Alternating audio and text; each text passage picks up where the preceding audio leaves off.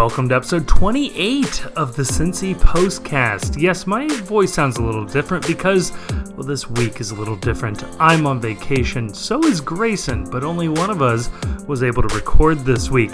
The Chief and I, we're going to discuss both the Charlotte and the New York City FC match. We're going to talk, yes, about the refereeing decision, but about these games in general. Quite a bit to unpack here. We also go outside of the bounds a little bit, and we, we talk on the U.S. Open Cup final, Orlando in Sacramento on that one, and then we wrap it up with a cornucopia of content, is the way I'm describing this. A whole bunch of different topics, including the playoff race and Chad Ochocinco, and that's going to be your episode 28.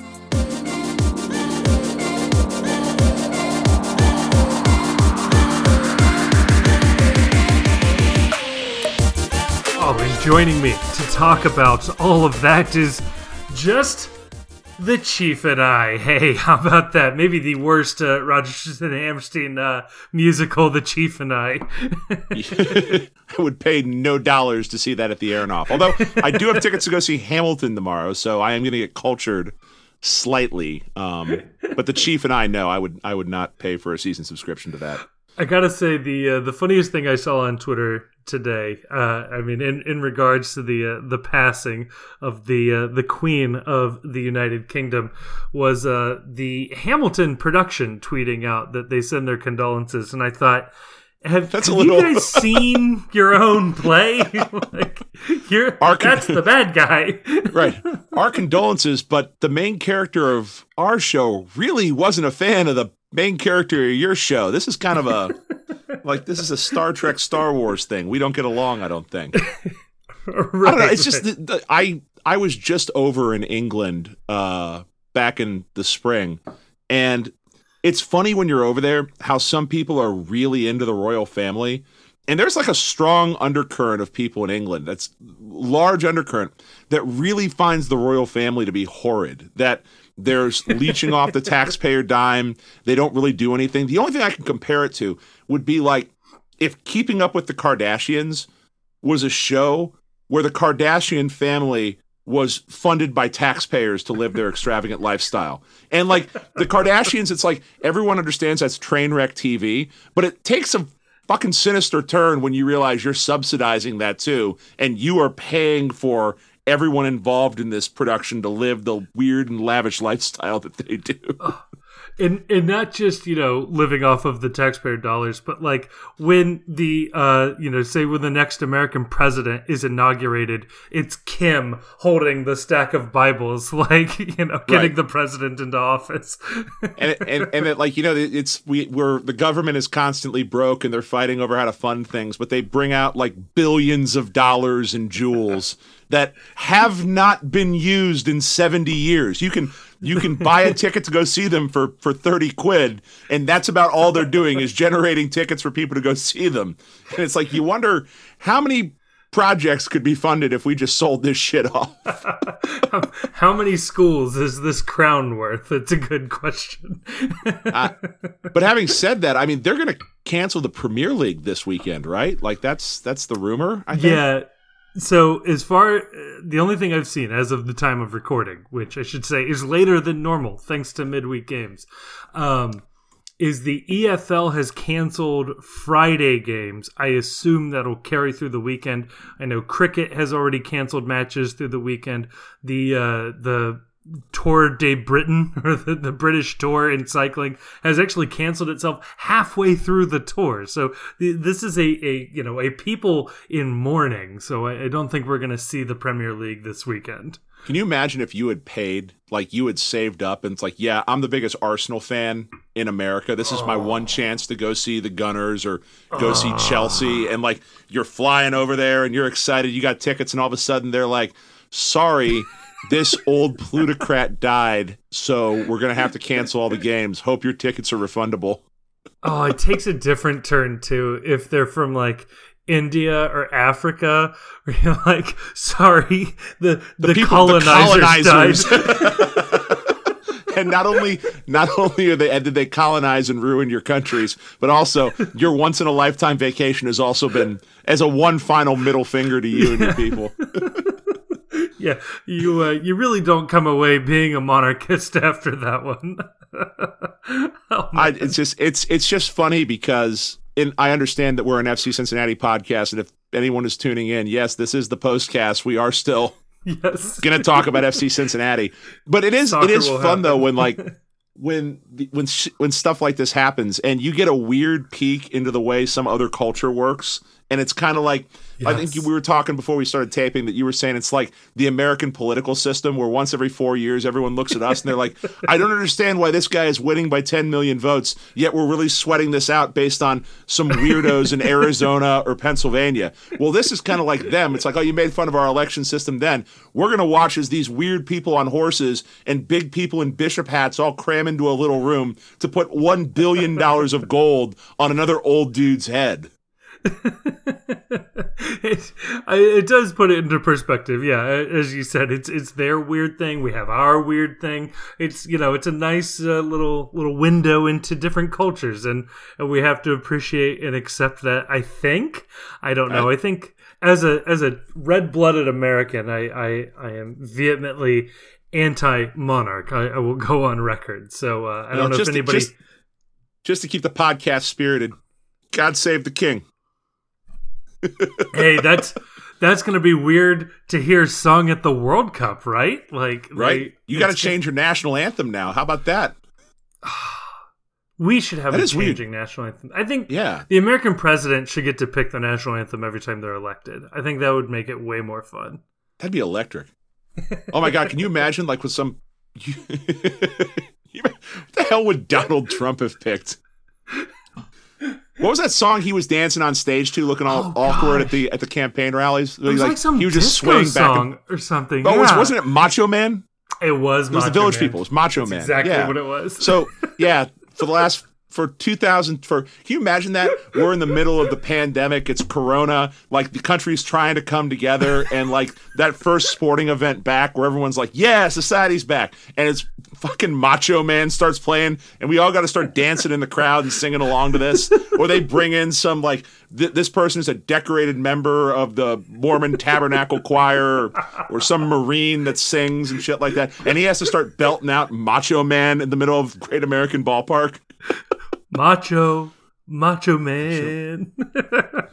Bootsy Collins at the FC Cincinnati game having to play whatever Joe Biden picked out, like, which I can only imagine he's picking out some Hall and Oates. I don't know why he gives off a Hall and Oates vibe. It'd just be the most milk toast thing ever. No, I uh I, I have a weird national anthem take here. I, I firmly believe the national anthem should be changed to "This land is your land." Woody Guthrie. To me, that is the national anthem of the United States, and I will I mean, stand by that take. Wasn't there like a big push to make it America the Beautiful? Because I, I, remember there was a thing back in the day where they said that, that our national anthem is just too hard to sing, like that the range that you have to have in order to do Ooh. the national anthem well is too tough. For me, it's too English. It's based on an English song. I say we, we got to go full bore, and it's either going to be a jazz song, which doesn't really work for a national anthem, or you got to go, you know, American folk, and that's where that's where Woody Guthrie steps up for me. So, and what about what about Lee Greenwood's "I'm Proud to Be an American"?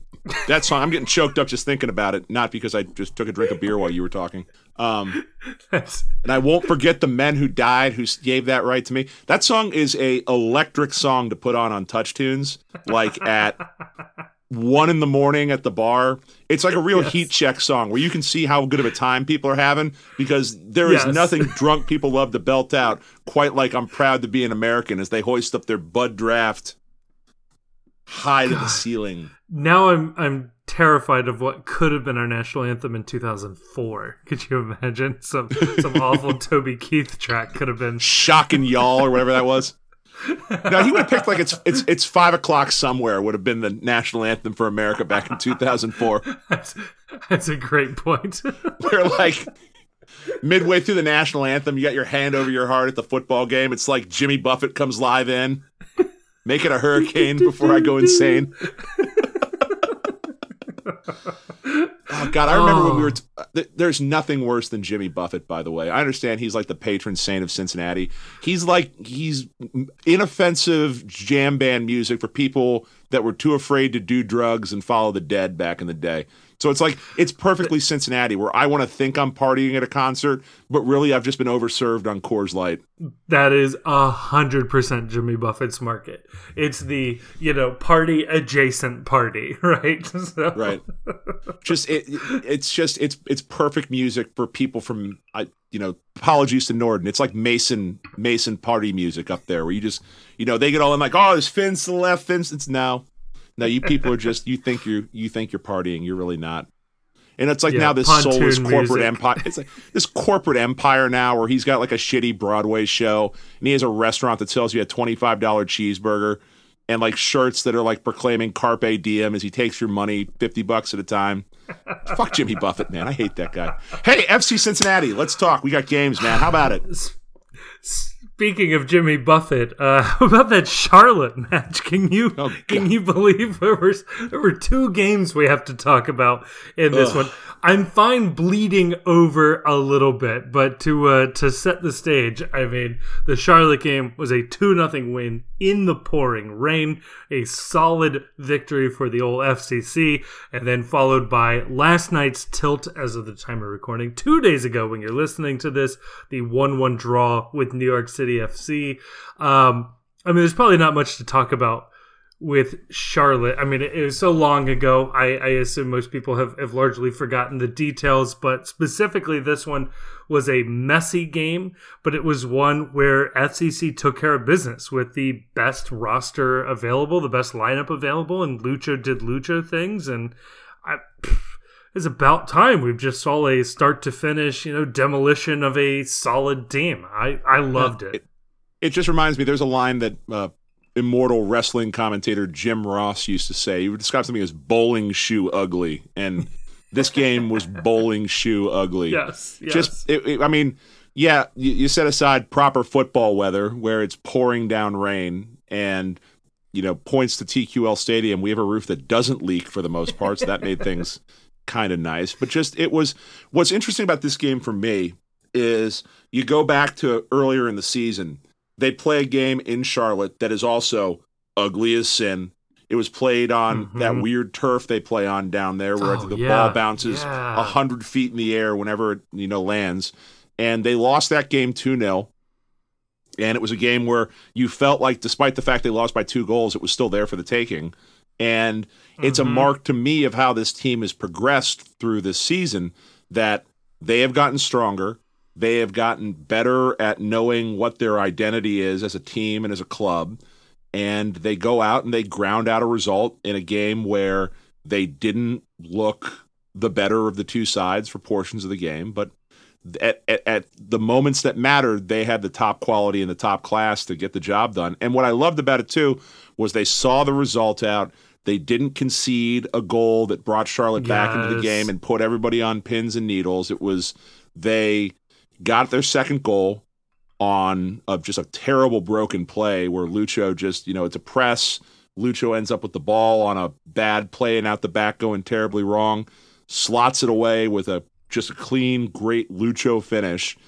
And the game loses all of its sort of intrigue at that point. They see the result out. And that's Yeah. just an immense amount of progress from where that first match where they played Charlotte was for me. It's actually uh, that's a great point. Yeah, especially back then where the season still felt like I don't know, like like it was still in the balance. Like we weren't sure if we were truly beyond wooden spoon FC Cincinnati. Was this really a playoff team? Was this really a good team? And that loss to Charlotte was a reminder of like, okay, even though we made progress, like this sucked. We just lost to an expansion team that is dealing with their own turmoil, but they put it to us pretty good and know, notwithstanding their uh, their weird doctor's note controversy that game. Oh yeah, with Karol Swiderski, right? Where where like he was suddenly available after being withheld from international. Did I forgot about that? Yeah, Uh, we we fast forward, and all of a sudden we're the uh, the team with stability. We've got the better manager. They've fired their manager, their GM, and I think they've even changed out their CEO since then. Um, it's just wild to be a club that has gone through this year that has gotten more solid over time.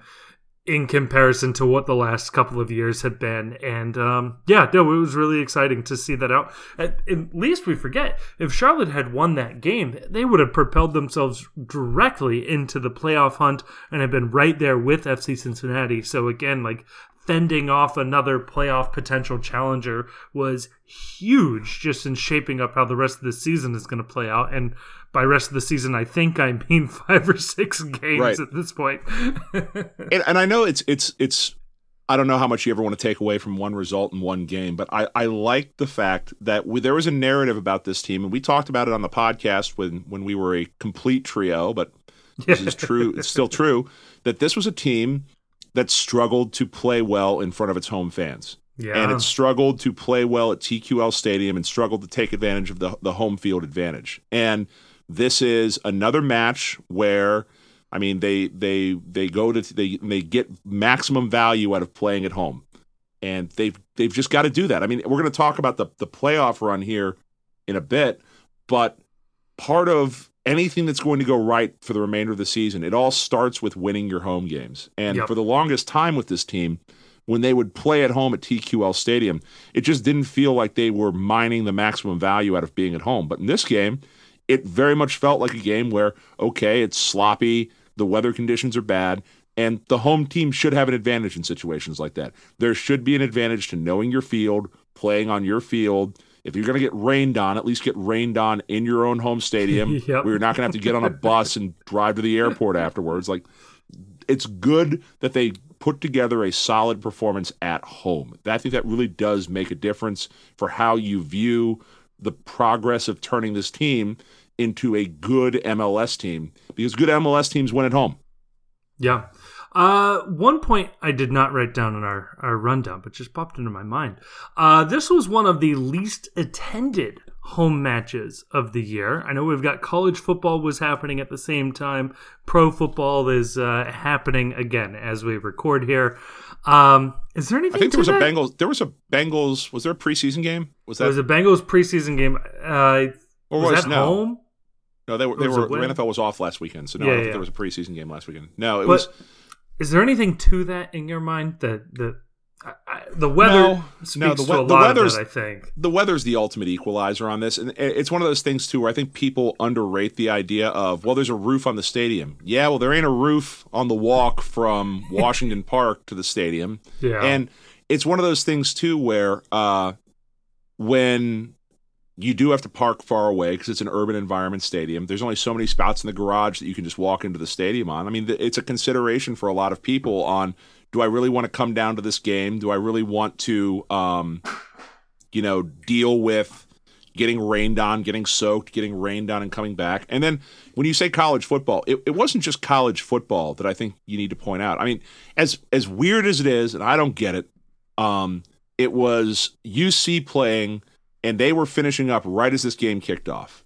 Yeah. And you know, they're a big story locally. They're becoming a bigger story with every passing year that Luke Fickell doesn't move on to a bigger school. yeah. Um but also later that night it was Ohio State Notre Dame. And I don't get the part I don't get is for some reason Notre Dame is like the unofficial everyone's second alma mater on the west side in this town. Yep. Um, yep. I had a friend of mine uh, who go nameless, though he, the odds of him listening to this is fucking remote. Um, he was uh, one of those people where he was just he grew up and in his household Notre Dame was your team, and everybody wow. was a Notre Dame fan, and so his lifelong dream was to go to Notre Dame. So when he was in high school, he studies hard, he gets good grades, he sends off his application to go to Notre Dame, and the Domers told him in a one-page letter, "Sorry, we have a difference of opinion as to whether or not you should be attending our institution. and he is still a Notre Dame fan. I don't get that. They told you they you're not good enough for them. Like I've rooted for sports teams my entire life, and I know they don't love me back, but I've never gotten a fucking signed letter from the Tampa Bay Buccaneers telling me, sorry, we don't want your business. I've never gotten a letter from the Cincinnati Reds saying, we would prefer if you didn't come here and visit our, our team, our stadium. Like, that's a personal rejection, and the dude is still a fan. I don't get it. it does. It does make me wonder if professional teams shouldn't start doing that. And that What, by the time fans? Yeah, they. by the time you're 13, you write a letter to a fan or to a professional team as to why you're a fan, and then they get to accept you or not. I love this Sorry. idea. Sorry, we're gonna need to see some. We're gonna need to see some photographic evidence of your mother and your father. We're gonna need to see some how they behave at game days. We're gonna need to see some. We're gonna need to see a W two to see if you're the kind of fan that can afford to buy tickets and buy gear. Because Oh we don't want no poverty fan base. We want people that are buying the. We want them buying the authentic kit every year. So sorry, little Timmy, mom and dad don't make enough for you to be a fan. The pro teams would probably love this as well, like for that exact reason. Like, no, we're trying to cater to a very specific demo in this market, and you're not it. So please go be a fan of the Cardinals. You know, I've, al- I've I've always wondered about that too. Like, so there are fan bases where like they're they have season ticket wait lists. Like, mm-hmm. you don't really expect me to believe that like they never publish like the list of what your priority is on season ticket numbers. Of course not. There's even with FC Cincinnati, like we have a mutual friend who's been very involved in FC Cincinnati since jump. I don't want to say his name on the podcast. We'll so- we'll call him Chris W. Yes. That's a little that's a little obvious. We'll call him C White. And he has actually at one point he asked to find out what his priority number on the season ticket list was. And that was like 3 years ago. And he asked again recently and his number had somehow jumped up by like 100 or 150 and his God's honest belief is that they're slotting in the people that buy uh, luxury boxes and tunnel club higher in the priority list. But like if you're an NFL club and you've got like a wait list for season tickets, like the Bengals, if they win a Super Bowl and all of a sudden there's a wait list, wouldn't you like on the list, like start Googling some of these people and getting on LinkedIn and finding out who's got the job that seems like they're C suite and we'll make sure we move you up because you're probably more likely to buy booze at the stadium and buy something at the team shop. And you know, if you, look at you and it's like you're just, you know, you've got God love you, but you're working at like, you know, a Jiffy Lube, like we're gonna drop you down a little bit because you're probably gonna pack a sandwich and eat that on the walk in. I mean, I'm I'm surprised there isn't like a you know twenty dollar a month stay on the waitlist fee, right? So like you could just you either milk the fandom or you start weeding them out. Don't they do that in Europe? They do that in Europe to a certain extent. I know that like for Chelsea, that like they have a uh in order to get tickets at Stamford Bridge, you have to be a member of the True Blues. Yes. And then your ability to buy tickets to certain matches is directly impacted by are you a season ticket holder? If you're not a season ticket holder, how many tickets do you buy a year? And for like the super important away matches, like if you want to go see them play at City or Anfield or whatever, like they actually check to see how many of the matches you bought you actually attended. Yes. So if you just have season tickets, but you constantly like sell the tickets off and you never scan your card to get in, you lose priority points for shit They like that. They only want their their their like their most ardent supporters, the people that are actually showing up, buying a meat pie, buying a warm beer. Like that's what they want. I mean, how long is it before FC Cincinnati does the same thing where it's not just a we don't just want to have you know the priority list be what it is but like hey if we've noticed you've bought the kit every year and you've given your season ticket number for the discount yeah maybe that's worth a couple extra points up on your ranking list I think it would work really well, especially if there's perks for like free away tickets. That's something I think MLS should be implementing quite a bit of because away fans really improve atmospheres. So, yeah, I think if you are a season ticket holder and, you know, meet some arbitrary threshold, absolutely pay for the ticket. I, I'd even, you know, pay for buses if they're nearby or hell, you have like there's got to be a way to get one of your subsidized flights. Yeah, you're like get like delta your- or frontier or yeah something. Like fucking Allegiant like 20 bucks a ticket plus a thousand for a bag. Just tell people Right. like we'll fly you there and fly you back same day for 40 bucks. Just don't bring anything on the flight. Oh, and especially too if you could like book an entire plane, then you could like fill it with FCC beer or whatever. like you could like you know do it up. Right. and then the problem is that Todd pops a smoke at the back of the flight and all the oxygen masks drop down and it's a whole production, and that never happens. Everyone's again. an ultra until the FAA gets involved. That's that's what I've always said. now I've got this mental picture now too, where it's like you know, it's it's Max getting on the plane, and he sits in the exit row, and his bass drum is right next to him, buckled in. no, it, it's a carry on. It's a personal right. item. Thank you. Yeah, that'd be that'd be a thousand dollars from Allegiant right there. so yeah, so I mean, I'm not worried about the crowd. Um, no. It's just it's a Ohio State Notre Dame. I get it, and like cut like part of the deal is recognizing that the fact that you drew still 21,000 paid. I'll bet there was probably only like 17, 16,000 there just by the eyeball test. Yeah. But for a rainy night where um you know, there's a lot of other stuff going on in terms of sports that people are interested in. I think that's you take your dub you take your dubs where you can get them. That was a win for the team, I think, to get people out on a night like that. Oh, despite what all these well these Charlotte weirdos online were saying, like Charlotte fan TV, where it's okay, man. Let me know when the new let me know when the new team smell wears off for you. We've been at this for five years. Listen to me, I'm sounding like a crew fan. This is exciting. you either you either die the hero or live long enough to see yourself become the villain. Fuck. well, I will say a uh, a team that certainly has attendance issues, and I'm, I'm not entirely sure how much is self inflicted, but I think it's mostly self inflicted. That New York City FC game uh, this Wednesday. I know we wanted to touch on this as well.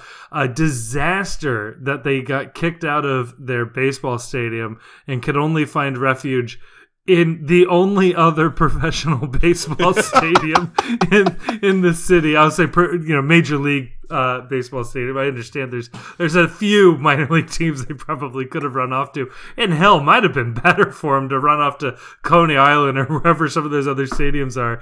Um, yeah, there's like I, the Newark Bears in the Independent League. Like, was that their backup plan if Citi Field was booked? Were they going to go like I, play it like the Newark minor league stadium, or was like were they going to go out to Philly and play it like whatever their baseball stadium is out there? I forget the name of it. Is Citizens Bank Park or whatever? Right, like, are they that committed to the baseball lifestyle that like, nope? We have a, a organizational philosophy that we will only play on baseball stadiums because our team is constructed and trains to play on these Mickey Mouse fields, and we don't want to give that home field advantage up. We, we, spend at least an hour every training session running on uneven sod, so our guys are ready for this. Um, I was um, watching the game last yeah. night with a friend up at RP's in Oakley, and uh, he's like a casual soccer fan, and he made the observation that if they were really committed to the bit, they would leave second base on the field and just make it like a like an internal like hazard that you just have to get around that occasionally like the ball would hit second base and just bounce in some random direction that if you're gonna if you're gonna play on a non-regulation field in a weird fucking baseball stadium with weird camera angles go full on with the baseball. Leave the dirt still out there for the infield like those old oakland raiders games back in the day. Yeah like leave second base actually out there as a hazard everyone has to dribble around. Just go for it if it's gonna be weird I'm wondering if the dirt wouldn't be better at this point. I mean, it would fuck up the ball's physics, but I wonder if it would be better, like health wise. Like we saw Barreal like twisted his ankle. He recovered pretty quickly, but he very clearly went down non-contact on the turf line. Like, I, I, wonder if the dirt wouldn't be better. Didn't Louisville City used to put AstroTurf down over yeah. the dirt? Like it was fake grass. Like they would have a real grass field and then AstroTurf over yep. the infield dirt. They've done that. They've also done different things where, like, they have a mound that lowers, and then they had a mound that they could just up and move. So, like, it wasn't actually all dirt, it was like plastic topped with dirt so they could pick it up and move it.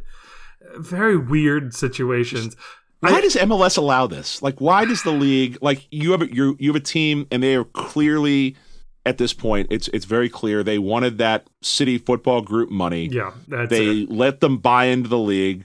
They didn't try to force them to buy the Cosmos brand or anything like that. But like, okay, I get it.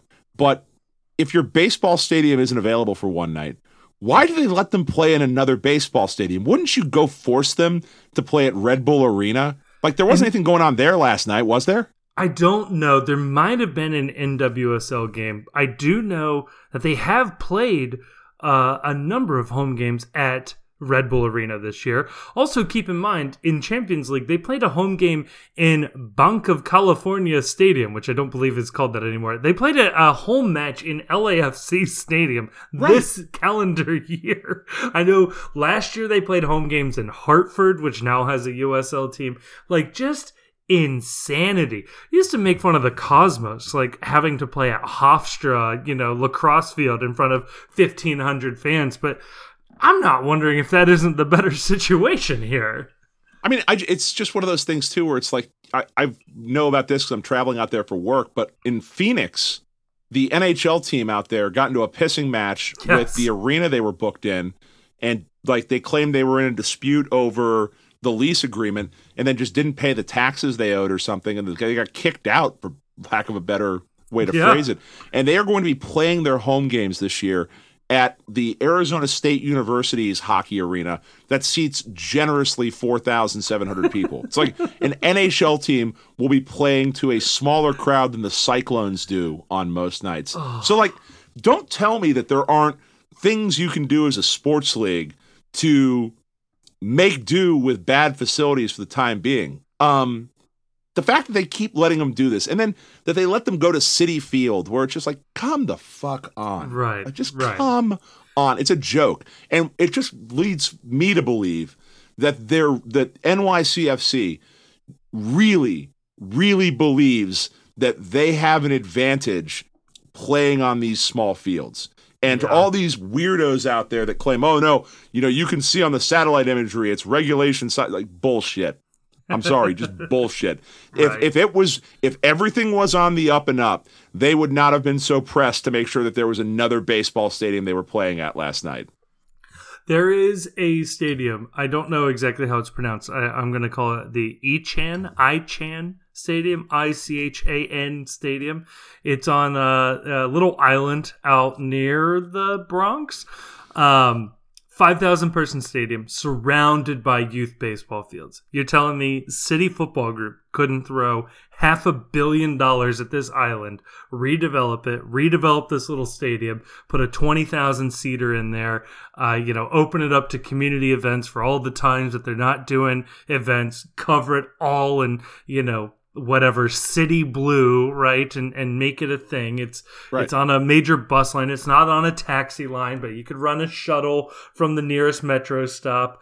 Um, it's insane to me that they're still struggling with this and i understand like new york's hard to develop in or whatever but the usl allegedly has a team coming in queens in the next two years so Get your you know who together. has enough money to develop in New York City? City Football Group. Yes. They have a limitless supply of money. The whole the the deal that MLS signed to bring them into MLS, the fact that there wasn't an ironclad mm. you must build a stadium by X date or the franchise reverts back to MLS. Yeah. Back to the single entity. The fact that that wasn't signed is bananas and malpractice, and it's just fucking shocking to me. Here's a fun one. Uh, the Mets either were or are or are rumored to be up for sale. If you're the uh, Sheikh Mansour, are you not just buying the Mets and just convert the stadium to the old like riverfront like pivot stadium so that you could right. just move a couple of stands here and there and have a uh, have a proper football field? Like or move the Mets out, move the Mets out of New York and do the Providence Park transformation because people forget Providence Park, where the Timbers play, used to be a baseball stadium. That was a multi-purpose facility. That's a great point. Yeah, you could put the Mets out in Long Island or whatever, and you'd be fine. Yeah, yeah. Because honestly, like the it's it's a sunk cost of building the stadium, and half the cost of like buying the Mets is that you get the land that's right there. Just redevelop that. You can put the Mets out on Long Island, or you can move the Mets to like Newark. Like there's yeah. all sorts of possibilities with what you can do there. But about the Meadowlands, why the fuck not? and just watch people lose their mind. Put New York City FC at the Meadowlands. Come on. so and then both silly. New York New York City FC and New York Red Bulls would both play in New Jersey, and that would be just glorious. I still. I, am just glad we're. I'm glad we're talking about this because the game itself was fucking trash. The game was stupid. I. I'm still. I just. I need to emphasize this point one last time. I, I like to point it out whenever I can. MLS completely fucked their largest media market by giving it to two like other ownership groups that want to just use these MLS teams as billboards. Red Bull and City Football Group. There's nobody there who's actually trying to make a New York team. It's super fucking annoying that they just completely boofed this market. And uh, what, what, what's yeah, terrible about it too is that it's it's one of the best sports markets in America. Like Yes. I hate it, but Yankees fans are ride or die. Like those that it's one of the best fan ba- objectively, and it hurts to say this.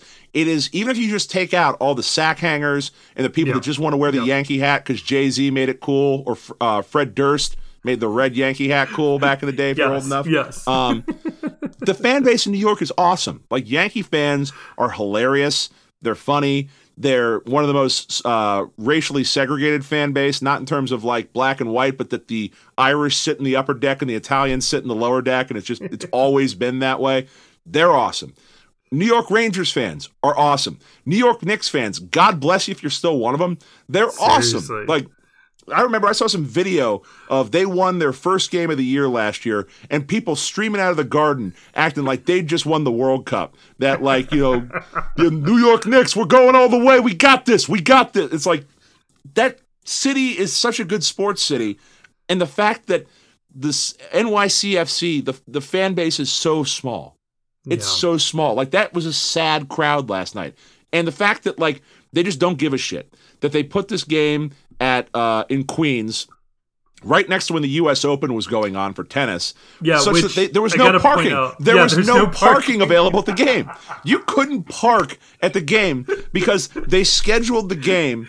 They could have picked anywhere to play it, but they picked a baseball stadium that was next to one of the biggest world sporting events going on currently, and that that had parking priority for the night. Jesus. Like just the the dumbest, and you're you're so right about that. That it's just it's it's malpractice by MLS that they didn't try to do everything they could to make New York a New York property owned by New Yorkers, run by New Yorkers with New Yorkers as fans, and instead it's a, a fucking energy drink and a German football consortium and a Qatari football consortium on the other end that just have no ties to the city and just want to own the shiny thing in the biggest media market. Yeah. Oh, it's super super annoying. Uh conspiracy Do we know if they brought the do we know if they brought the banner too? Did we find that out? The the championship I- banner. It's I it's easily wondered that. foldable and transportable, but I did. I spent I spent so much time on social media last night just scrolling to see if anyone had taken a picture of the banner and no one did. I'm so mad about this. I had that same thought last night. Like, do you bring the banner to a different stadium? I think I would. Like, it's so small. Like, Right, that's the point of it. The point of it is that it's easily transportable, that you can pull it down. oh man, that's hilarious. No, um, I conspiracy theory though. I do I do need to bring this conspiracy theory up. Uh, I'm guessing in New York City FC's uh ownership or franchise agreement that Manchester City or City Football Group has to buy a certain number of MLS players every few years at like above market rate so that it can continue to set MLS player rates higher. We saw that with Mix Diskerud, Zack Steffen. We've seen that a, a couple of times. Keaton Parks, a couple of places where like MLS players go for a, a little too much money to City Football Group. And um, yeah, that's, Well, this is that's like some- something I've been keeping is- an eye on. Well, this is like some NFT shit right here, where Mm-hmm. like the why is the NFT valuable? Because somebody bought the NFT for a hundred thousand dollars originally, so that sets the value. So now it must be worth at least a hundred thousand dollars. When in reality, it's just money laundering between several different people Right. designed to try and pump the value of this. I'm I'm in on this. Yeah. So NYCFC players are the NFTs of MLS. I like that as a headline. Absolutely. Absolutely. um, no, we should probably talk about this game as a disaster uh, that it was. I I got to start off by saying uh, one of the funniest slash worst own goals I've ever seen. Oh, it's incredible. like like I have never been more certain watching something in real time that it was going to end on the Sports Center not top 10. Like Yes. I like you could have written that in Sharpie for number 1 on the Sports Center not top 10 for today and probably the rest of the week. Oh, just unbelievable. Uh, in a lot of ways, cost them the game. You know, if you, you look at the final score Yeah. at the end, but just like Yeah. Berhalter's watching as well, so you got Sean Johnson trying to prove that he's the number three to go to Qatar, and he gives up. I mean, it's not really his fault, but No. it's just not a good look. just a heinous own goal. Just like that ball, like usually when there's an own goal, the ball travels back maybe like it's a, a deflection or Right, somebody gets right. ahead the wrong way. That was passed back from at least 30 yards. 36 no-looked yards. It. He no looked it. I'm not really sure why Johnson is like way off to the side, off of his line as well, which just feels like it was asking for trouble. Like if like Barreal had like gotten the ball off a guy real fast, there's still an open net. Like that was just like poor positioning in general. Um, yeah, that was just that was a fucking disaster. It was comical. And what was great about it too was like you looked at it and it was like, oh, well, if there's one like super skill FC Cincinnati has, it's it's coaxing people into making horrendous mistakes playing it out the back. And yeah, yet again, here we find ourselves capitalizing on just an in- incredibly stupid play. I I think if we were a better team, I'd be more convinced that that was match fixing. I don't know. That was just like that was so blatant. You have to wonder, you know, how much money did that defender have on that game? Because uh, he also got a red card and was sent off. Right. He becomes the uh, the second MLS player to score an own goal and pick up a red card in the same match. So That is a hell impressive. of a stat. Dude, who's the other one?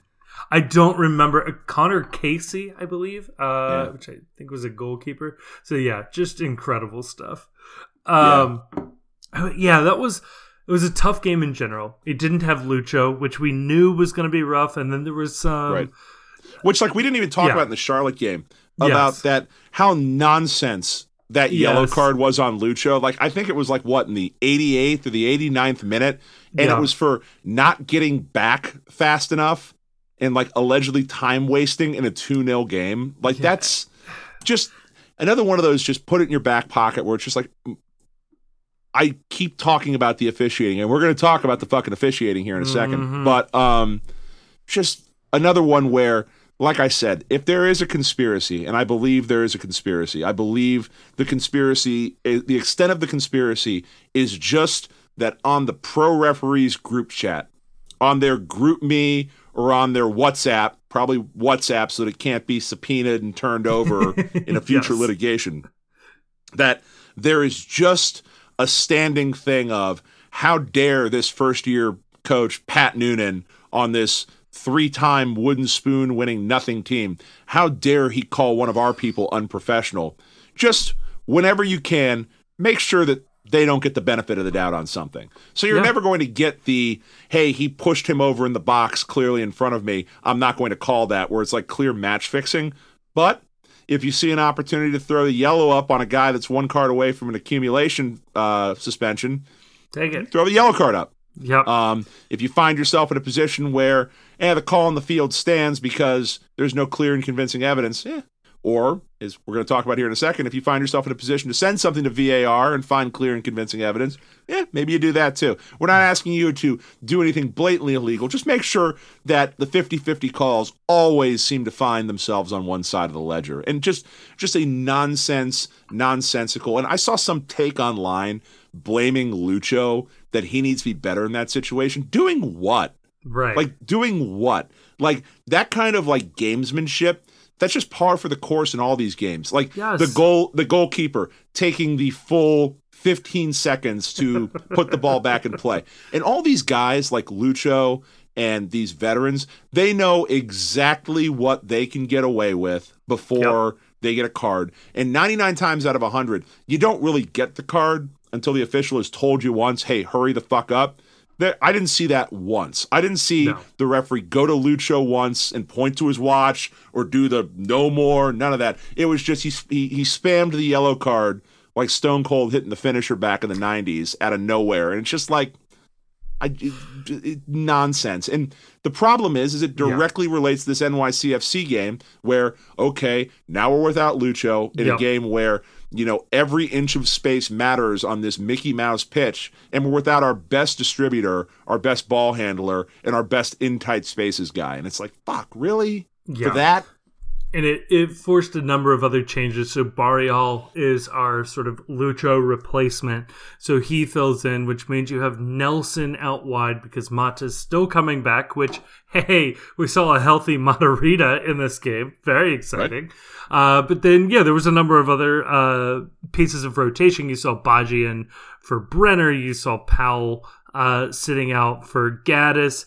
Uh, who else? Kubo in for Moreno. So uh, solid switching. And um, let's say uh, Cameron was out. I guess we'll say for uh, uh, for Murphy. Uh, although Miazga shifted over to to cover the center there. So quite a bit of uh, rotation for this game. I mean, it's wild too. New York City FC looked unbeatable. It looked like it was going to be LAFC, New York City FC. We're going to be competing for the uh, supporter shield earlier this season, and they've just fallen off a cliff. They lost lost their coach, lost uh, Taty Castellanos, and they're they're rudderless. They they are just a complete disaster. Uh, so uh, earlier today, actually, their coach snapped at a New York reporter in the press game uh, post game press conference, blah, and um, the team uh, cut that from the official video and omitted Ooh, it from spicy. the uh, the official uh, transcript as well. So very pretty, Nixonian. I like this. just like it never happened. Uh, this never happened, and it was because the coach was upset that this writer had criticized him uh, before, even though this guy's question had nothing to do with that particular line of criticism. So like Which, they are just again, falling off a cliff. again, just stupidity from MLS. Stupidity like when, you know, we find people for talking about stuff. Like how how viral or how wide did that story go about Brian Kelly down yes. at LSU where that reporter comes in late and he tries to make a joke about it and the reporter tells him to his face, "Well, if you would have won the football game, I'd have been here on time." And it's just like that's electric content. Yes. Don't scrub that. Don't scrub the manager getting into a fight with a reporter. People love reporters and coaches fighting. Yes. It's incredible content. Don't don't ever bury a fucking story. This league isn't cool enough and isn't big enough in the sports presence to ever bury controversy. Just turn into the swerve. And I, on like a professional level, why would you piss off New York media? You need every fucking inch you can get from the print and digital media in right. New York. Like the New York Times, the New York Post, you think they give a flying fuck about your team? They don't. So Or how about this? Maybe they should be doing that more often. Maybe they should be picking mm. fights with reporters so that you end up on the back page of the New York Post That's and they cover point. you. Like really in New York for a team like NYCFC or the Red Bulls, there's no such thing as bad publicity. Like if you're no. on the front page of the Post, that means you're bumping off one of the other like nine teams in the city from whatever the lead story is. Like if you have somehow made yourself the story, congratulations, you've bumped Aaron Judge chasing Roger Maris's record from the from the front pages of the sports section. That's incredible. You should do that more often. Like next time, you should call out the guy's wife or you should call out the guy's kid to get personal. Do anything to get more people to show up and pay attention. Seriously. yeah, and oh my god. Yeah, just super annoying that, that like that, that that they did that. But then of course like this is a team that is struggling and we like actually decided to rotate their team uh rotate the team, which I love from Noonan. Like this is a week, you know, weekday game it's important, but a loss wouldn't have been the end of the world. But he put out a team that he thought could, you know, grind out a draw and they fucking did. Like yeah. that was so impressive. Yeah. I I understand the refereeing decisions aside, like going into this game, I had already mentally resigned myself to this being a loss, would be happy with a draw. And we come at it with, with a draw and a I think a, a, a, lock, you know, an airtight case for a penalty, uh, at least one, maybe two, having been pulled back from this team. So I think yeah. on balance, I'm happy with how this game turned no, out. it's, I mean, like I said, we, we're going to break down the rest of the games for the playoffs, but like, spoiler alert, the, the pathway to this team making the playoffs is win your home games, pick one game off on the road, and tie another road game. And they got their tie on the road when they were shorthanded. Their best player was off the field. They rested several key people. I mean, the, they're going to need Geoff Cameron down the stretch. By the way, not being talked about often enough because I know he's a meme to certain parts of the fan base at this point. But like Geoff Cameron has played very, very well since Matt Miazga showed up. Like Yep. very well. That's a pairing that works. I don't know why it works. Um, there's a insert your own political rally joke here, but um, yes. but they're going to need Cameron down the stretch, and they gave him they gave him, him valuable minutes off last night. Yeah. Um, Moreno as well. Injury Dave- prone. Junior Moreno Yep. time off. They pulled Brandon Vazquez down and gave him some time off in this game. Uh, Lucho full match off. I mean, this is they were able to to really because we talked about a couple weeks ago this idea that like with the Seattle match coming up on a Tuesday going out west, is that a game where you maybe think about not sending some of your first teamers to give them the time off, not make them go through the travel, and just focus your resources on beating RSL, uh, beating DC on the road, doing whatever it is that you need to do, and just writing off one of these West Coast games. Uh, but they were able to get some of that same, you know, reserve, hold some people back, get some people some some fresh some some minutes off, they still got the point. I mean, it's Yeah. you want to win all these games, but a, a point here was not the end of the world by any stretch of the imagination. I don't think. Yeah, and this game as well. I thought that it was one of our more defensive looks, and yes, Cameron was out and Murphy was in, um, but the defense was under under attack basically the entire game, and and gave up like hundred to one shots on that ratio for this game. But they held strong, like got the got the MLS clean sheet with the one goal that you're just not going to be able to give up or you know prevent. Right. But um, yeah, uh, Celentano, first half, Oh, just absolutely. MV, MVP of the game for me. Um, he single handedly kept the team in it in the first half when they were under siege. Had like three or four absolutely highlight reel saves, and it's just it's a credit to how well he has played and how good he's looked that you don't even think of him as a rookie any longer. Like you No. don't think of him as a kid. That this guy looks like he belongs. He plays really well. He keeps the back line composed. He plays very well on set pieces. I think um, he controls the box well. Just a great, great game for a kid when the pressure is now ratcheting up down the stretch on these games. So He's hats off to Roman. He's 21 years old. Like he has such a future ahead of him if he can maintain this and just improve in a couple of areas. I still think his distribution needs some work, but the shot the, the shot stopping is incredible. He's organizing this defense now that he's he's got some better pieces in front of him. Um, I mean, I I want every FC Cincinnati player to play for their various national teams, but you gotta wonder how far away he is if if guys like Gaga Slonina are you know immediate you know call ups ten million dollar transfers abroad and uh Roman's a much better goalkeeper than him at this point. Yep. The other thing So- too is that you look at this team too, and you sort of you can almost squint and look at this team as this was a very might have been if Gerard Nijkamp had stayed around for another year, like this team might have looked a lot like what we saw last night. Um, Yeah, just uh what you noticed about it was that this team got destroyed in possession. And we've said before we you know possession is overrated, but on this type of a pitch where there is such tight spaces, you really can't concede possession as much as they did and expect to do well just because it's the transition from offense to defense and the back and forth it's so fast yeah. on this field. And you had a midfield out there with Yuya Kubo, who is not a great possession guy at all. I mean, No. whatever he was sold here to do, it wasn't to be a possessor of the football.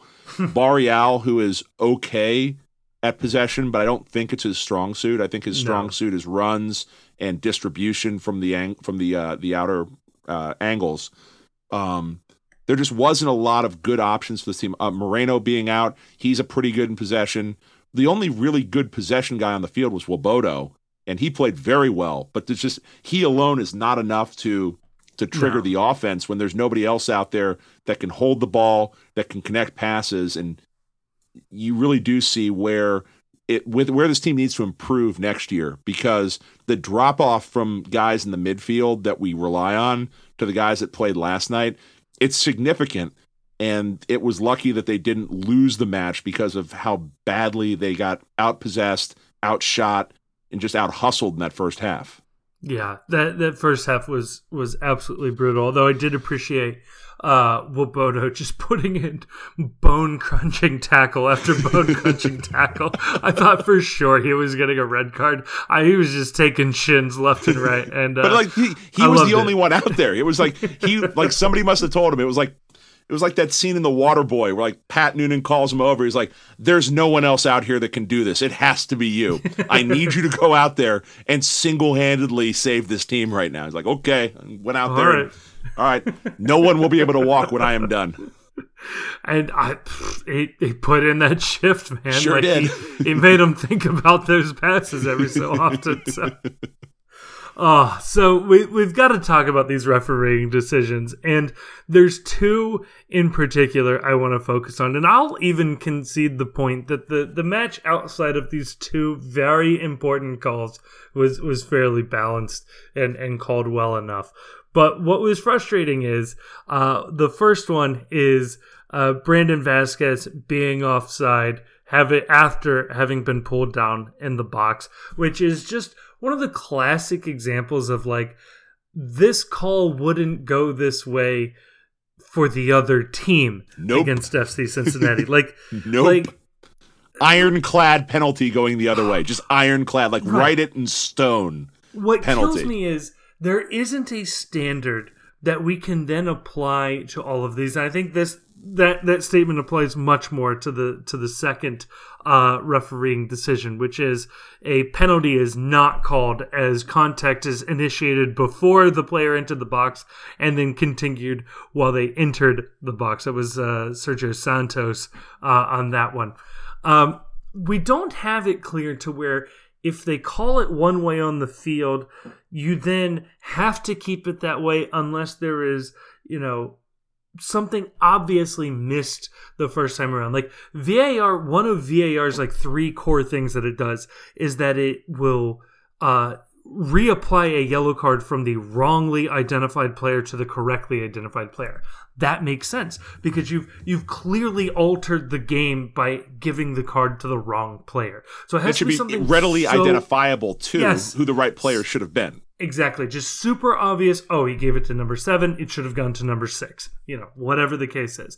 But with this, it was called one way on the field, but then doesn't go to VAR because it's not close, of course. Like, obviously, this is FCC we're talking about. Um, he was offside. We called it offside in the, the heat of the moment. Why would we ever go to VAR?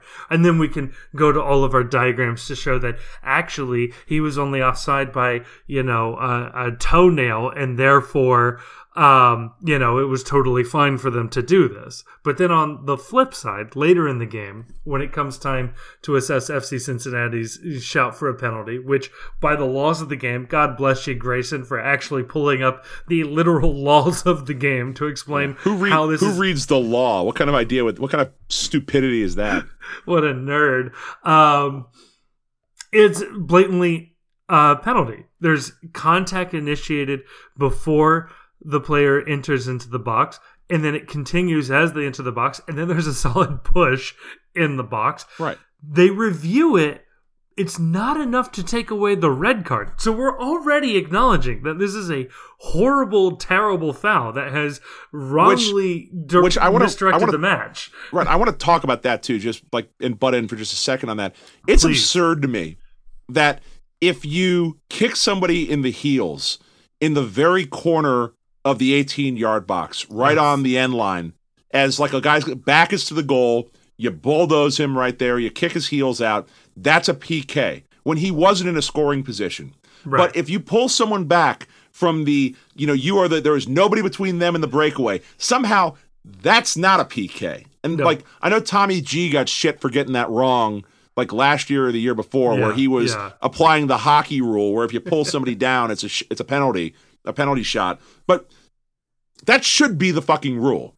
Like Right. if if you're gonna give the PK the the almost guaranteed goal scoring chance for the guy with his back turned to the goal that's not even making a move to the goal just because he's in the 18, you should absolutely give it for the guy that gets hauled down on a breakaway from behind. The red card alone isn't enough in that situation. Absolutely. And I I Or, I or conversely, appreciate- restart play from that spot with the defense behind him and let him just do the old running PK MLS style. Like wherever he's at, like put everyone else behind him. He can kick it to himself and everybody else can run if they can catch up to him, good on him from a standing spot. But just let him take a run at it from right there. I love that. Denial of goal scoring opportunity is awarded a running free kick with everybody having to start, you know, 15, 18 yards behind him. That would be fucking electric. That would be electric television. You want to talk about everyone on their feet for a moment in the game and like the build up where the, the keeper can come charging out. Yep. There's no restriction where he has to stand his line because there wouldn't be on a breakaway either. Right, so he right. can run out and close down the angle. That would be incredible. Yeah, keeper yeah, has to official- start within the the, official- six yard box. I'll give him Yeah, that. the- and then yeah, yes. the official uses the magic spray to spray the field on the ball where the ball is, then walks 10 yards back and puts the line 10 yards back, and that's where everybody else has to stand. And the guy gets it. a free runner. Because then like you would send the the attacking team off to the side because you want guys to square the ball. So the Right. defense has to be split. Oh, that's perfect. That's so perfect. okay, maybe there's a silver lining to this call and that we just made the game of soccer so much better. Who would turn this off? No, and here's the other problem too that with this idea is that to me, when you when you talk about clear and obvious standard of error for these reviews, yes. the only way, by my understanding of the definition of clear and obvious, to overturn this penalty would be if you went to the video monitor and you were able to say clearly and convincingly, beyond any doubt, that there was absolutely no contact whatsoever Correct. once he entered the box. None. That, like, all of the contact happened outside the box and that like they were literally spaced apart such that the hands were apart. You can see every part of the body and i can see conclusively that there is no contact but that's not what this was. Like you can look at this replay and you can say okay his hand is right here. Maybe it's contact in this. That's the standard. The burden of proof should be on the other side. You should have to say when you walk out of there and articulate they should make them do it over the fucking loudspeaker in the game that I have, upon further review, I do not see any contact that happens after the player enters the 18 yard box conclusively. With clear and convincing evidence, I see nothing. Not maybe, not well, it doesn't seem that way. No, and that's not what this was. You you can watch this at real speed or in slow motion, and if you tell me with absolute certainty that there was absolutely no contact inside the box, you're lying. I'm sorry, you're you're not being honest. You're not having an honest conversation here. Right. And uh, as I alluded to before, God bless the, uh, I guess, FC Cincinnati fan who was arguing against this, trying to say that they looked up the uh, the rules in MLS and USL and the FA Cup about how you know that's actually not a rule. It's in uh, IFAB, the actual organization that writes the laws of the game. Uh, that yes, that that is hundred percent by the laws of the game a penalty. So makes it even more frustrating that they had the call correct the first time. Uh, You get that correct, I, you're fine. Like you, you've nailed it. And Yeah. yes, PK plus a New red card. fan- you win the game. You win Yes. the game. And if I was a New York fan, I'd be super annoyed until I read that and saw shit. That is actually the rule of the game. That sucked. I didn't know that. I'm learning that this time, but uh damn, you know, they called that one correct. Right. And I'm not going to apologize either for this idea, too, that, you know what? I hate this idea that they don't go to VAR for Gutman. They don't go to mm-hmm. VAR for Etienne. They don't go to VAR for Brandon Vazquez. They go to VAR for this. Yep. I'm sorry. I don't care that they got the call right. Like, we are so beyond fucking due for them to blow a call our way. Like, we're owed this one. But Yes. like, I just I have no patience and no time for people that are like, well, they got the call right. Well, how about the other four they got wrong? I just want consistency. If you're going to be consistently bad, be consistently bad. But don't be bad when it's bad when it fucks us, and then good when it also fucks us, and just alternate back and forth to whatever outcome fucks us. Like I want a blown call in our favor for a change. How about that? Yes. I want them to look at this replay and say, eh, you know what? Maybe the official got this wrong, but there's not conclusive evidence he got it wrong. Call in the field stands. And New York can bitch about a blown call, but you know what? Someone else is due to have their night ruined for a change. It's at some point, it's got to be someone else's turn. and maybe we missed the kick. Like it wasn't the end all be all. We're not giving or taking away a goal. It's just calling it as it is. And I I also, I think to the same point, I'm super frustrated that people be like, yeah, the referee got a lot of fa- uh, you know fouls correct and, and got a lot of the throw-ins to the right team. Therefore, they they're allowed to completely fuck up the two absolutely monumental game-changing calls that they made in this game. It's like, no, yep. no, no, no, no. There's different degrees here, and the right. not calling a penalty and the calling a goal offside, you know, these matter more then oh he, he actually did make contact. He didn't get all ball there. That's actually a foul. They're on different planes and right. i hate and I just, equating them. And I, also hate this idea too that last week it was all about we couldn't see what nick hagglund's foot was doing. Yet yeah, like right. in this game we can see what all of the hands are doing and what the body is doing and we can tell when he's touching when he's not touching when he's you know impeding when he's not impeding. All of a sudden now you know, we know everything by watching these still frames, but before yes. we couldn't engage in the basic, you know, you know, fucking inter- inference building to determine where the foot was and to know that when you lean forward, you're further forward than where the rest of your body. It just it's I hate the, I hate this this this nonsense of what is and is not, you know, clear and obvious error. And yeah. if there's not a standard for it, just do away with it. It's just not making the game better when clear and obvious error just seems to be whatever fucks Cincinnati in any given moment. Completely agree. And don't throw the European Premier League, Champions League automated system at me. I hate VAR all the way through. Automated all you want. I think it's stupid all the Don't way threaten through. me with a good time by proving my point more. Right. It's just it should come down to the individual on the end line. Um, and that's it. Like that's the game, and we don't we don't need anything more than that. I'll give you goal line technology on the ball crossing, but I'd even argue an official behind the goal could do that as well. Um, do we leave it there? Have we covered both of the games pretty well here? I, they, I think they we weren't. Have. They weren't entertaining enough to merit much more analysis. To be honest with you. Oh, well, we'll leave that in part one. In part two, we're going to touch on a little bit of the uh, the U.S. Open Cup here.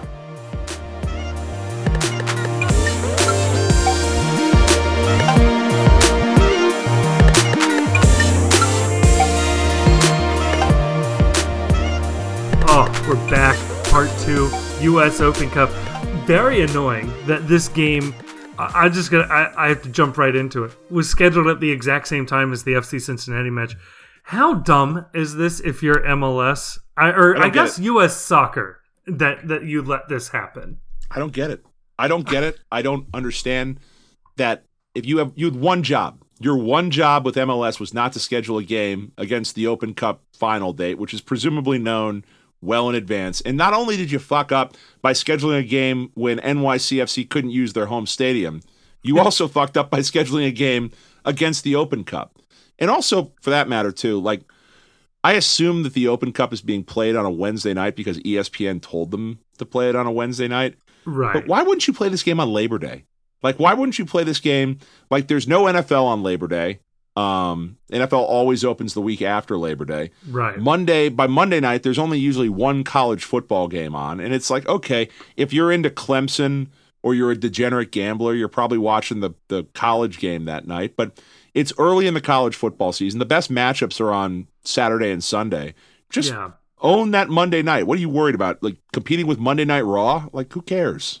And USL put four, I just had to look this up, four matches up against the Open Cup, where the Open Cup is like their bread and butter. This is the time USL actually breaks into like the national sports discourse for as little that it can. You know, it, it finally gets its moment, and these still scheduled teams and, and matches up against it.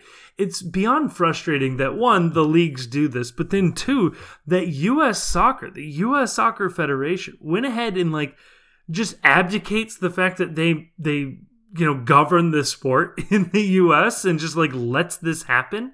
Like I don't understand who is running like the organizing the sport part of US soccer. Like they got the business side of this pretty well down. I just don't understand who's organizing the sport part of this who says hey everybody in all of American soccer, including the women's national team, who I think also played a game last night. Like, fucking nobody plays against our largest national competition that is across all of the divisions. Like, Right. this is our one game, even if that happens to be Wednesday. Give us that one Wednesday. Give us that one Wednesday. Give us that one opportunity to show off the pageantry of the cup to no one that's paid attention, to tell the story of the cup, to do like a pregame show about the cup and how we got here. This year, especially, you had a huge underdog story that was worth telling. But like, don't put any games up against it. And it's just it's it's nonsense because it, it continues to me. The Open Cup, and I've said this before on here, is the most undervalued property in all of American sports.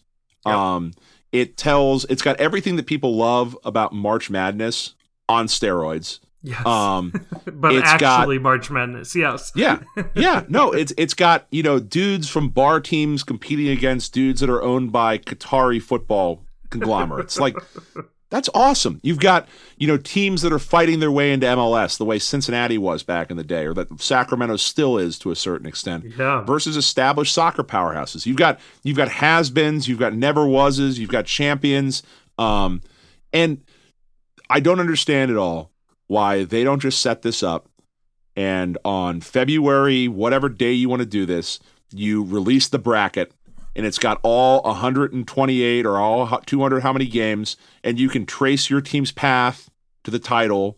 You can look forward to matchups where okay, if we win this game, then our next game would be against this team that's our rival. Yes, and then like, oh well, if Louisville wins two more matches, their next game will be against the winner of Cincinnati and whatever, and we could see you know the Dirty River Derby come back in. Um, just release a bracket. America loves brackets. Gamblers love brackets, and just lean into this. Make it a big event, and have the final date circled in pen on the calendar, and then just the entirety of American soccer just lays out for one day. And the national team Twitter account sends people to watch the Open Cup. The MLS Twitter account sends people to watch the Open Cup. And you just make it a celebration of soccer in this country. I mean, the sport is big enough now that you don't have to apologize for parts of it.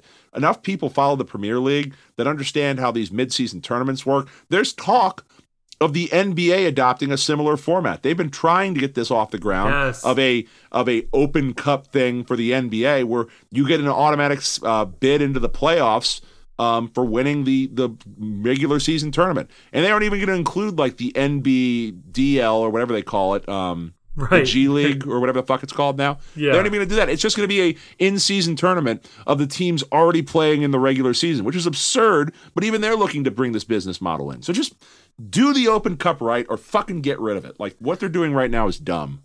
completely agree uh set bracket as well would do a couple of things you could let the i i would set everybody in one bracket i would seed the entire field because every single year every team or every league puts all of their teams from best to worst. Every it's very possible. Everybody seeds themselves and we know the first division is better than the second division is better than the third division. So you have everybody seeded. You could release a 128 team or 256 team whatever however big you want to get this. I think a 128 team uh, bracket would be pretty easy to do. It's one more match than the March Madness does right now. You can include a lot more amateur teams, but you let the lower seed have the right of re- first refusal for hosting.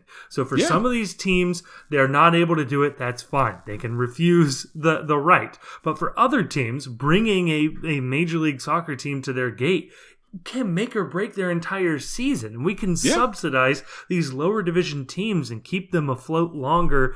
Uh, would be so much better. And you let lower division teams be able to tell their venues when they might have matches, which is something they can't do right now. Right, They have to of the bid. scramble at the last second. Yes. It's Yeah. so frustrating. Yeah, it's like they would. You could you could build entire programming blocks around the idea of Cincinnati going back to play Louisville, Yes. or the Union having to travel to Pittsburgh, or don't even do it regionally anymore. Like, yeah, Right. like LAFC comes cross country to play a match against you know Harrisburg City Islanders. Are they still a thing? And They're then like, not. yeah, no, they're not. Whatever they are or the Richmond fucking kickers. Who cares? Yes, but like, yeah, there we go. that like you you bring you bring the galaxy to Richmond. And that's cool. Like this whole like the sport is big enough now that like this idea that oh travel travel sucks. Like travel sucks everywhere in this country. But you know what? Delta exists and first class seats exist. Make it work.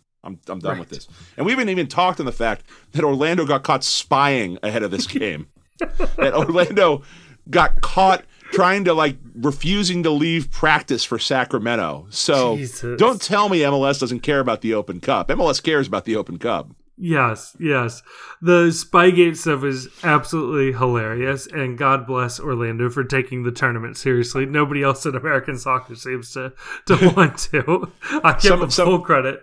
Somebody tweeted online and it made me laugh really hard that uh, Orlando City caught spying on Sacramento uh, Republic practice. Tom Brady suspended four games. yes, yes.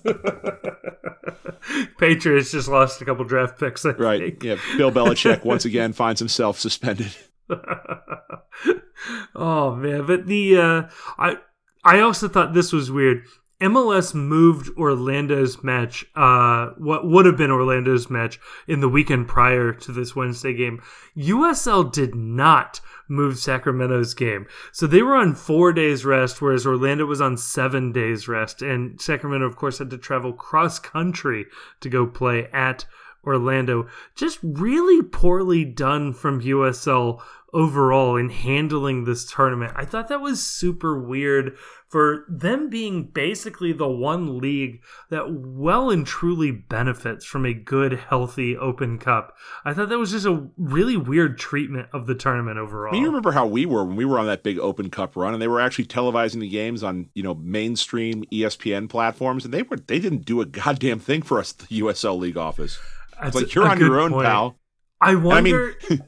I, was Sacramento trying to win this game? I mean, I don't know what their their playoff chase is right now, but like we heard from Wiedemann that we weren't trying to win these games. That's a great point. I also wonder too if Sacramento wasn't still publicly trying to make it to MLS, if USL would have tried more. Like if this was Louisville or Phoenix, one of their like bread and butter franchises, if they wouldn't have pulled out all the stops to get them to, See, to do better. Here's the thing: there's there's only two types of teams in USL. There are teams that are openly trying to get to MLS and liars. like all those hardos down in Lou City, all the the the Lou City ultras, and all those fucking weirdos down there we left. They all think they're the real bastions of soccer. USL memes. Mike Baldwin, if you're listening, God bless you. But if you're listening, I'm talking to you. Your team is trying to get to MLS. You are trying to join the evil empire as we speak. Spoiler I, uh, alert. I don't know how well known this is, but um, back when Nashville was having some pretty intense stadium problems, and I, by that I mean more than what they have now, in that they they weren't entirely sure that they were going to be able to build a stadium anymore in or around the city of Nashville. Uh, the league had conversations with Louisville's ownership group. Sure did. Um, I heard that. I heard that from some very, very well sourced people. That Yeah. that was real, and that there was. How soon can you be ready if things go astray on this? that uh Lynn Family Health Center Stadium or whatever can be expanded to 22,000 which would put it right in line with MLS's other soccer specific stadiums and the Wilfs who are the uh, majority owners are out of state owners anyway for Nashville. So I don't think they would have particularly cared which you know sub sub southern quasi Appalachian market they would have ended up in. It would have been the best story in American soccer, and I would have hated the fact that they joined because I know they would have made the playoffs before us. That's just like Oh, an yeah. absolute certainty at like the core of my being. it's a it's got I, I again i'll hate to admit it as well but they uh that's a very well run organization over there they do a good job The biggest james mistake. o'connor's The, good at what he does the biggest mistake the Lindners made and that Berding made was that they didn't just come into the league and just buy out every single person working for Louisville City. Just be like, you know what? Why don't you come an hour north and just you you show us how it's done here? yeah would have been would have been a lot more a lot more helpful Yeah, that would have been would have been different. Fuck. But then we Oh. would have never had Mitch says no, and that would have been a real tragedy. That's a great point. John Harkes forever. Um, uh, I was about to say Louisville. Orlando won three nothing. Although Sacramento gave it their all, they held it uh, nil nil to the seventy fifth minute. I did have it. I will fully admit, had it up on a laptop uh, next to me while watching uh, the FC Cincinnati matchup on the TV. I was keeping an eye on it. Every time I glanced down at the laptop, though, Orlando was taking a shot. That was Yeah. just like where that game was. So Right. And it, it is a uh, reminder too that when the MLS teams decide to care, the qual the the the gulf in quality is expanding between the two leagues. Like when we were a few years ago, I felt like USL was closing the gap a little bit, but the rise in the salary cap, the fact that there's more tricky don fun bucks than ever before, the third DP being a thing now is really a game changer between these two Yeah. leagues. So you throw in the U22 initiative and the MLS academies coming online, and suddenly the the further reaches of the rosters are, are much more talented than they have in the past. and it's Um, only gonna it's only gonna get worse with Apple TV money flowing into MLS. Like that's we're not well that'll be a we were talking about whether we're going to continue this podcast in the offseason. That'll be the biggest story to watch in the offseason is just how much extra money flows into this league. I'm very curious when it starts as well. Like how much MLS content will start populating on Apple platforms and whatnot, and when that'll happen. That'll be interesting. I did find this very frustrating, though. Uh, again, uh, MLS accounts tweeting uh, Orlando wins their first trophy in club history, where uh, they definitely won a USL title um, before they moved to MLS. I, I I may be alone uh, in in this opinion, but that still counts. It's still real, still real to me. Damn it! And no, uh, it absolutely is. It's it's I- stupid. The the failure of these club like we have so little history in soccer in this country. The failure to embrace the history is is moronic, and you know it's moronic too because they're conveniently they're convenient and quick to point out how long the Portland Seattle rivalry's been going on, even though mm-hmm. by MLS records that rivalry began sometime in the mid two thousands. But Yeah. I, I have yet to see a broadcast or league sponsored content that doesn't point out the fact they've been playing since the seventies. Yeah, and they they haven't even you know uh, looser affiliation with their NASL selves and whatnot. I know the Timbers like to claim that they're they're still the same thing, but at some point it breaks down to some random lawyer owning the trademark for a dollar, selling it to somebody else for a dollar, who's trying to sell law- a damn shirt lawyers. yeah. it's just it's it's not really a soccer team at that point. So the New York Cosmos as well existed as a clothing line for a bit before it accidentally became a soccer team again. Yes, very very funny. Um but yeah, just just disappointing that the uh, the biggest tournament, the biggest trophy i across the entire you know country wide uh, soccer fans, it's just disrespected again. So Yeah, I- we'll, I- we'll always have we'll always have Spygate to remember it by. the uh, the photoshopped uh, or edited Orlando City crest with the uh, the lion holding binoculars up to its eyes is just incredible. It's just I hope that just never goes away. Right. You we all know we all know we all know birds aren't real. It turns out lions aren't real either. Someone alert Gary. yes. If it prides, it spies. If it prides its spies. Oh my god, I love it. Uh, yeah, I just hope nobody ever lets Orlando forget that they had to uh, cheat to beat a USL team for their uh, for their Open Cup title. It's just sad. maybe if we would have spot, maybe if we would have spied in our Open Cup run, somebody would have remembered uh, that Bradley Wright Phillips is really good at soccer. I was gonna say I'm not sure there was much to spy other than yeah, Bradley Wright Phillips is indeed on this roster. We Yeah, should maybe be don't let maybe don't let Bradley Wright Phillips shoot and score goals. That'd be fucking neat. Could somebody just go out and break his leg real fast? Keep this Shit. game even. Yeah, we don't we don't need binoculars. We need a crowbar. We need Nancy Kerrigan and Tonya Harding is who we need. That's exactly right. Oh gosh. Uh, well, let's get out of this part two over to part three, where we've got a uh, little bit of grab bag of uh, topics here. We'll, we'll touch on a couple of different things in this one. Oh, part three. We got some fun ones. Uh, I I like that you wrote this down, uh, so I'm just gonna write it exactly like this.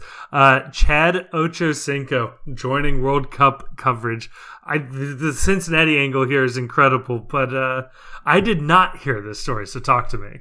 Yeah, so um, in an effort to try and beef up their World Cup coverage and for like everyone to forget that there is a horrendous human rights abuse nation that's hosting the World Cup and give a little bit of a fun spin on the fact that hundreds of migrant workers died building these stadiums that were allegedly going to be air conditioned so they could play during the traditional World Cup schedule of the summer. But uh, sorry, we're going to be playing it in the wintertime now against the NFL and causing the rest of the English and the world football culture to break their calendars up.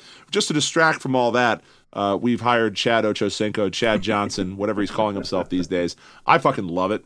It's like I, I know that there were a bunch of uptight people on soccer Twitter that were like, why are they bringing this you know NFL player, this hand egg player to? By the way, all time clue that I don't want to interact with you online or in real life is when you call the National Football League hand egg.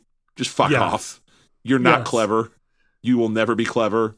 Go back to doing whatever it is, unclever things that you do. But um, I, I love anything that makes the World Cup more accessible to just the regular sports fan out there. Because for the majority of people, not anyone listening to this podcast, I'm sure, but the majority of people out there, their soccer consumption consists entirely of tuning in to the World Cup. Maybe they find a USA Mexico game on TV every so often, but this is it. And like yep. sports networks do this shit all the time. When they uh, NBC had the Olympics, they brought in like Snoop Dogg and Kevin Hart to do a nightly recap show. And are they analysts by any stretch of the imagination? No, but it was funny as hell and the video clips of Snoop Dogg talking about horse dancing were hilarious. Yes. Um, talking about a horse doing a crip walk out on stage, fucking dying laughing watching that. And Chad Johnson, though, is he's funny, he's personable. He may have a domestic violence conviction on his record. I don't know. Um, I do remember that season of Hard Knocks. Um, but he's actually a soccer fan, like a huge soccer fan. Like, yeah. dude is massive into the online FIFA community. He plays non-league games down in Florida for at least one team down there. Um, yeah. like, yeah, bring in more select. Like, I would see if Joel Embiid wants to come in. I know it's during the NFL, uh, the NBA season, but I want to see if Joel Embiid wants to do some live remotes. He's a huge soccer fan. Uh, Kevin Nash, former coach for the uh, former player for the Phoenix Suns, huge soccer guy like the the crossover appeal during the World Cup is never it's never been it's never higher than it is then. So why wouldn't you want to bring in more personalities to help be ambassadors for the game? Yeah. I, I think too having an NFL name attached to it is super helpful. I, would also see what uh, Odell Beckham Jr. is up to. He's apparently a massive soccer fan. Um, yeah, that's going to help. It helps bridge that gap from the NFL coverage to the World Cup coverage. And you know, like Fox is going to be able to transition and, and sell those, you know, hey, you're watching, you know, the Sunday, you know, America's football game or whatever the fuck they call the four o'clock game. And, uh, you know, hey, we've got the World Cup on uh, early tomorrow morning. Tune in and watch it. That's that's perfect. Yeah, I can't I can't wait. I honestly can't wait to watch Chad Ochocinco talking to me about soccer on Black Friday as I prepare to watch the US play the UK. Like fuck the king for one day only. That'll be just electric. Oh god, you used it. It was still weird. I, I yeah, knew it was coming too. Weird. I don't know about it. I'm, tr- I'm, trying it on to see if it fits. I don't know if I like it right now. oh well, speaking of uh, something that doesn't quite fit anymore, I'm gonna say we, we are mathematically incredibly close to not clenching the wooden spoon. Um, I, I believe you have the math on this, Chief, but as early as this weekend, we could know we're I'm, not winning the wooden spoon. As early as this weekend, and it has everything to do with the DC United game playing this weekend. Okay. Um, okay. My understanding, and when I say my understanding, it's absolutely Grayson's understanding, because he's been pushing this, and he's gonna be real mad that he wasn't on to talk about yes. this. but my understanding is that we clinch no wooden spoon if we win and DC United loses this weekend, or if both of us draw, which that's an outcome we don't want on a home game. This is a nope. must-win game for FC Cincinnati. Um, mission accomplished. We cannot win the spoon with either one of those events. And like to put things in perspective, to take you into the wayback machine for the pod, if you're a new listener Yes. to the podcast, to tie back into the last segment with the Open Cup, I, your boy, the Chief, was a huge advocate during our Open Cup run of just lose. Like just just lose. We we when we lost to the Re- the Revs, I think we got our asses Yeah. kicked with a B team. Great. Just Good. lose. Great. Phenomenal. Um and the reason why was I said at the time I have one goal this year and that is not to finish in last place. For the love of God, do not finish in last place. And it's fun. A fun thing happened on the way to not finishing in last place. It turns out Pat Noonan's a hell of a fucking coach. Chris Albright has a hell of an eye for talent. And this team is mathematically, by every reasonable metric, a very average to possibly above average MLS team. And if you are a very average MLS team, that's usually good enough to finish in that last playoff spot. They are, uh, I think they're negative one in goal differential, so they are almost even on goal differential. They are currently occupying, riding that seven eight line. So Yep. yeah, I want to make the playoffs, but I don't also want to lose sight of this idea that I will hoist an extra beer in the Bailey. I will go back home after the match and I will crack open a great bottle of bourbon and pour a drink because finally, finally, the wooden spoon will not be coming back to Cincinnati. Oh no, I uh, I I'm looking forward to that moment, and I've had this I've had this question, you know, like what is the magic number?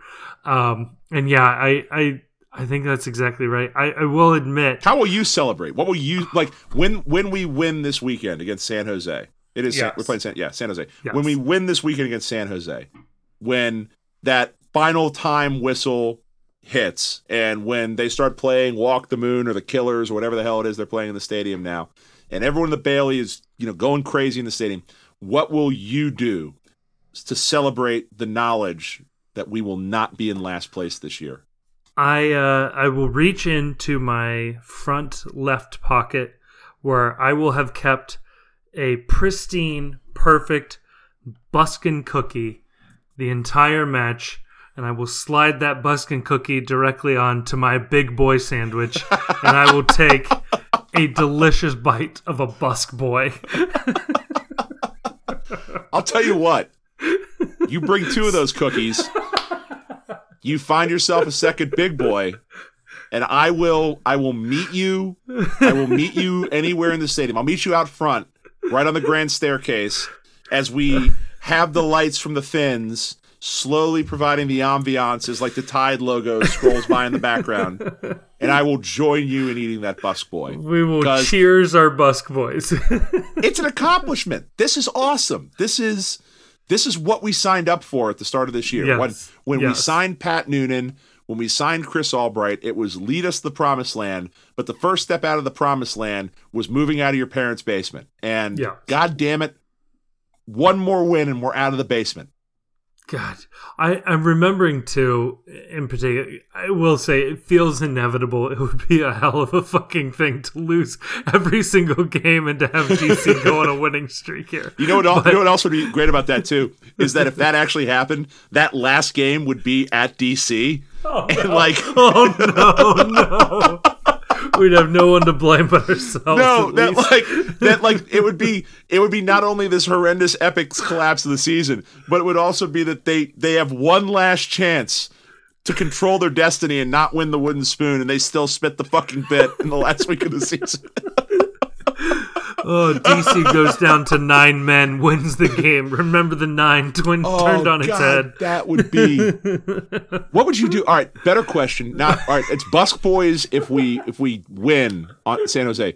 What do you do if that happens? Where If we, we- lose we out the- and we win the spoon again? Like what's what do you where do you go from there as a fan? I don't even know. I mean, I would uh, plop down my deposit for season tickets at uh, Louisville's beautiful new Whoa. stadium.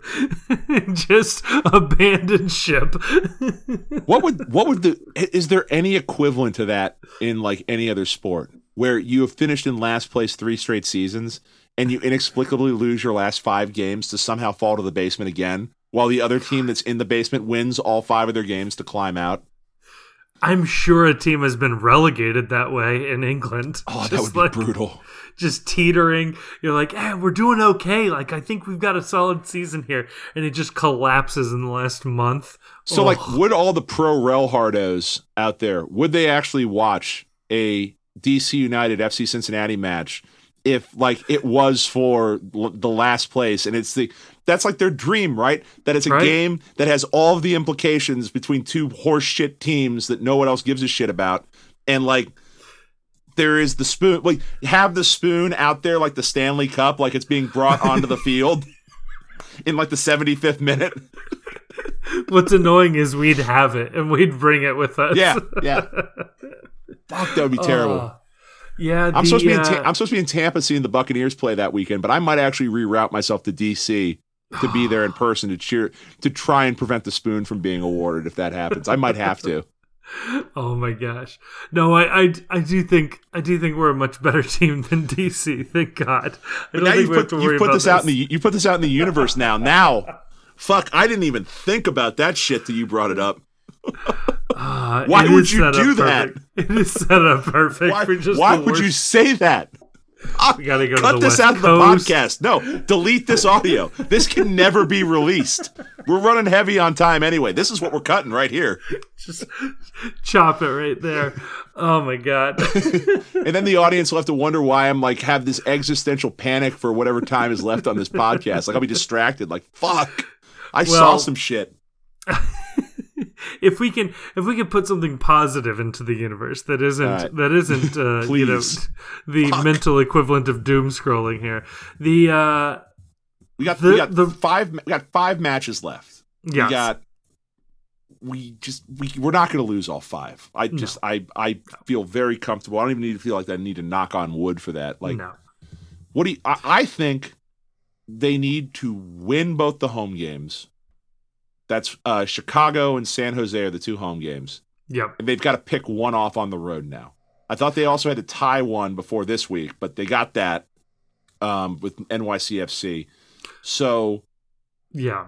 I think that gets us in. I think nine more points get us in, right? I think so as well. I I do think that you you could not have asked for a better breakdown of the rest of the season uh, schedule for us. I mean, Salt Lake City is now the toughest game remaining on the schedule, and they are a, a sort of like they're a pretty good West Coast team. I think a loss there makes a lot of sense. Like they're a good team. They're they're hunting for a home playoff spot. Um, San Jose's garbage. San Jose's really bad, and they have to Not come all the way to the east. Uh, that's not great. Seattle really struggling. Not going to make the playoffs for the first time in their MLS history. I feel pretty confident about that. Their season could be over by then. I do worry that if they do go on a little bit of a running streak, if we don't face a super desperate, hungry, scrappy Seattle Sounders team, I'm willing to concede the Sounders and Salt Lake games as losses right now.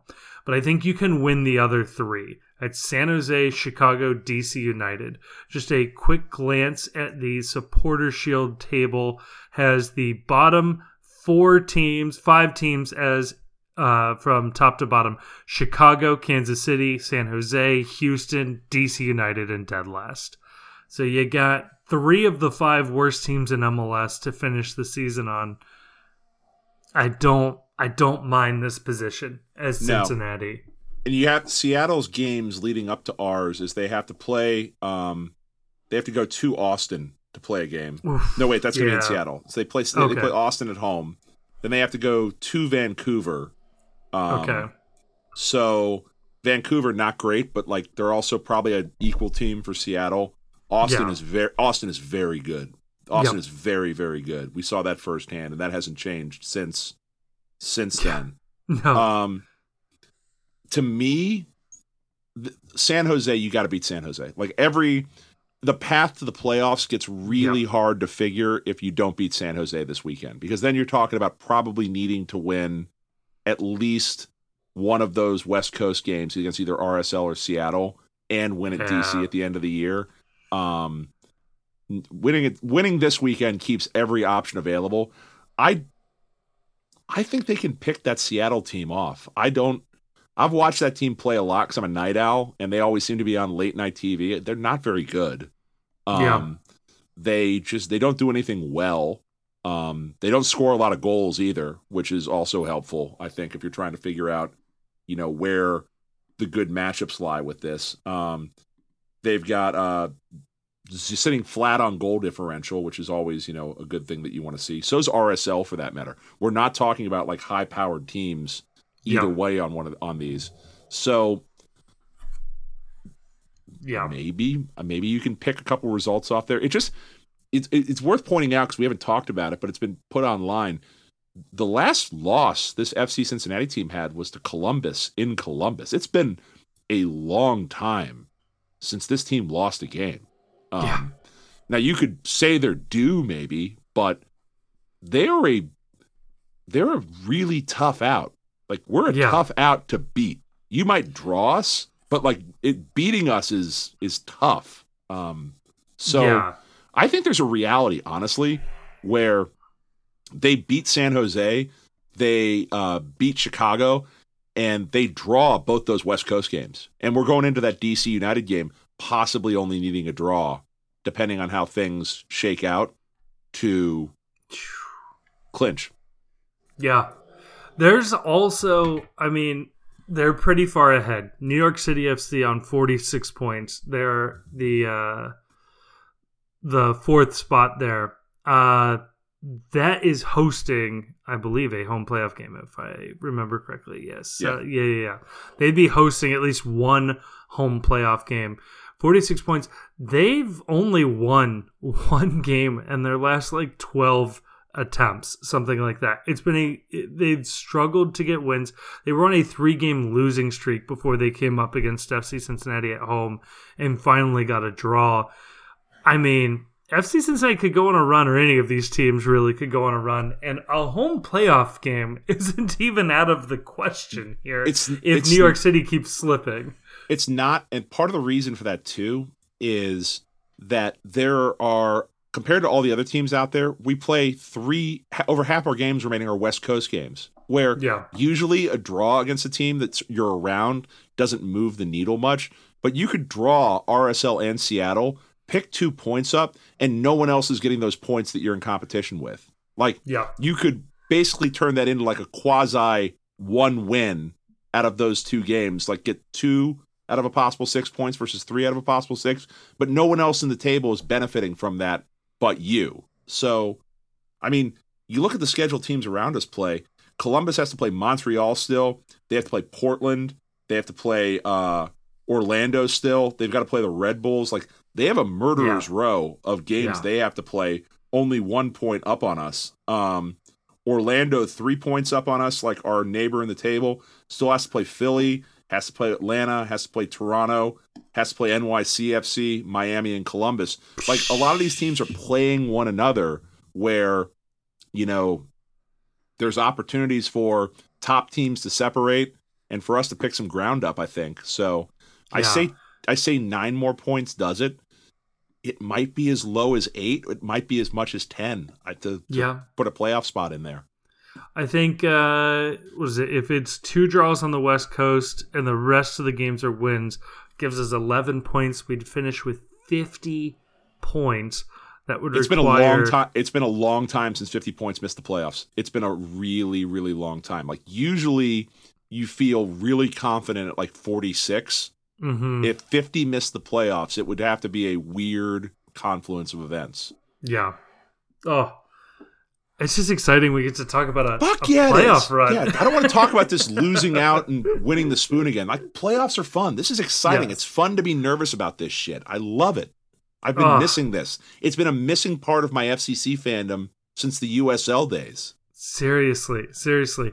And now, I mean, this is the fun part where you start really looking at like who would we get in the playoffs. And right now, it looks like if we cling on to this seventh spot, which I would hate, we would go on the road to Montreal and you'd probably see a backline similar to what we saw before.